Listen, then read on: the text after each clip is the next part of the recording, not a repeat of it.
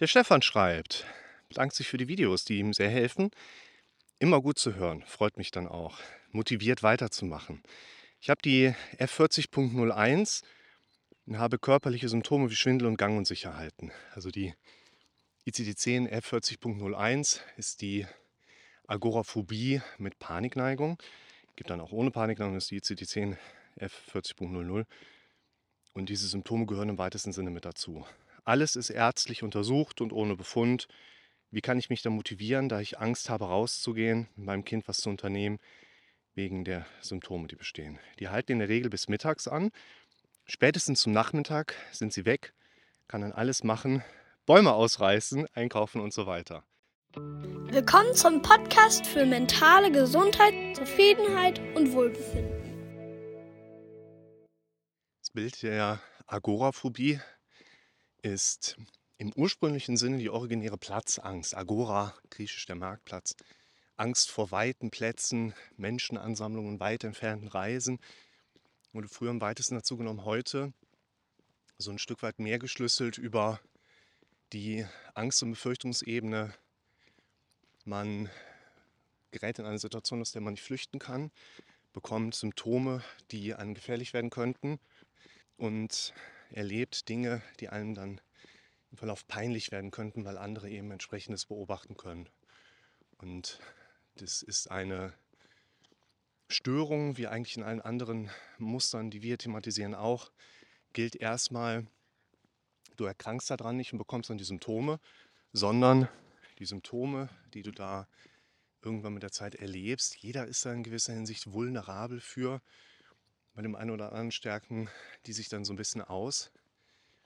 Man kann die Symptome nachher beobachten und dann entsprechend schlüsseln, okay, wir benennen das jetzt mit einer Agoraphobie, mit Panikneigung, also F40.01. Und die wichtigen Komponenten, die jetzt natürlich in die Richtung gehen, okay, was kann man da machen, ist natürlich ein komplexes Bild. Also wie gesagt, eigentlich hat jeder ein Stück weit eine Vulnerabilität gegenüber diesen Angstformen. Also auch in mir steckt etwas Agoraphobisches, es ist aber nicht so stark ausgeprägt. Und es gibt individuelle lebensgeschichtliche Hintergründe, weshalb Dinge dann eben auch mal stärker herausbrechen. Was ich hier jetzt in dem Modell herausarbeiten würde, jetzt in Bezug auf deine Nachricht, lieber Stefan, ist, du erlebst Unterschiede. Und diese Unterschiede verleiten uns oft dazu, genauer zu hinterfragen, warum genau sind diese Unterschiede jetzt da und vor allen Dingen, warum sind die an anderen Zeitpunkten nicht da. Und die Problematik ist, dass wir mit dieser Warum-Frage uns eher bei der im Drumherum bestehenden Problematik dann fixieren, als lösungsorientierter ranzugehen. Und ein lösungsorientierter Ansatz würde für mich tatsächlich auch bedeuten, wir stellen uns nicht unbedingt zuerst die Frage, warum es so ist, sondern provozieren regelrecht erstmal eine stärkere Fokussierung auf den Faktor, dass es so ist. Es gibt Zeiträume, in denen geht es dir besser und es geht dir schlechter.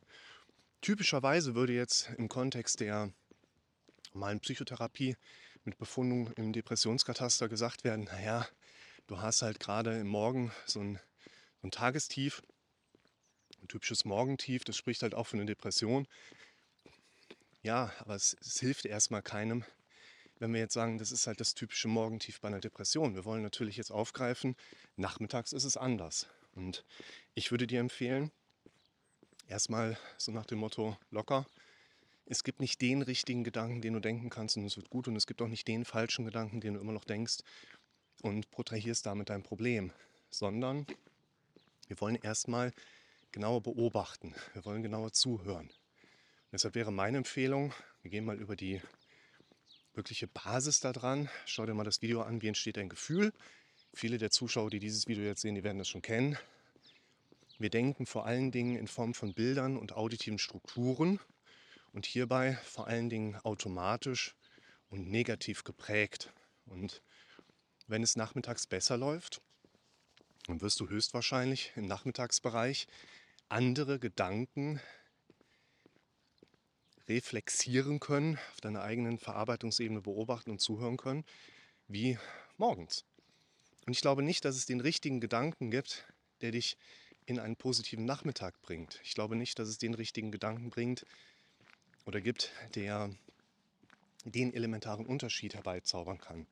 Aber ich glaube, dass es in Bezug auf deine Situation Beobachtungspotenziale und damit auch Beobachtungserkenntnisse gibt, mit denen du arbeiten kannst, indem du Schritt für Schritt, und da darfst du dich wirklich zu verpflichten, wenn das nicht reicht, darfst du dich dazu regelrecht zwingen, alles mitzuschreiben. Du darfst anfangen, wirklich mit dir zu reden. Ich verlinke es euch. Also schreib deine Gedanken mal konsequent mit. Dein Kopf wird versuchen, dich davon abzuhalten. Aber du sollst nichts anderes machen, als erstmal die Dinge, die da sind, mitzuschreiben. Und zwar vor allen Dingen in diesen Kontrasttageszeiten.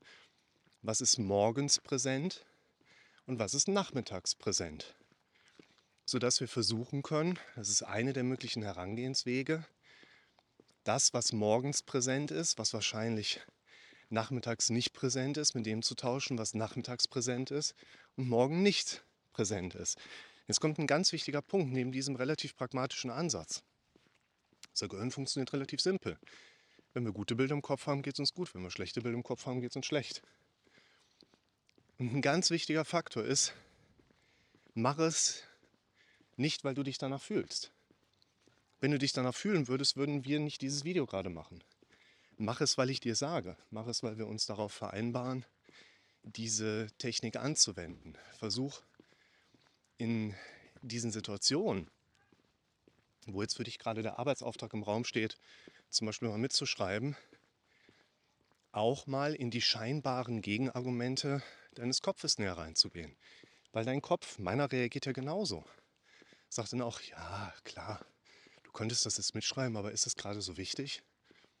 Ja, du könntest das jetzt auch mal mit aufmalen und aufzeichnen, aber was bringt das denn? Was ist denn, wenn das nicht hilft? Macht mein Kopf ja genauso. Das heißt, lieber Stefan und liebe anderen ihr da draußen, versucht mal über die Ebene zu gehen. Wartet nicht darauf, dass euer Kopf euch andere Gedanken hochbringt, die die Erleichterung bringen, sondern seid selber diejenigen, die den Unterschied machen.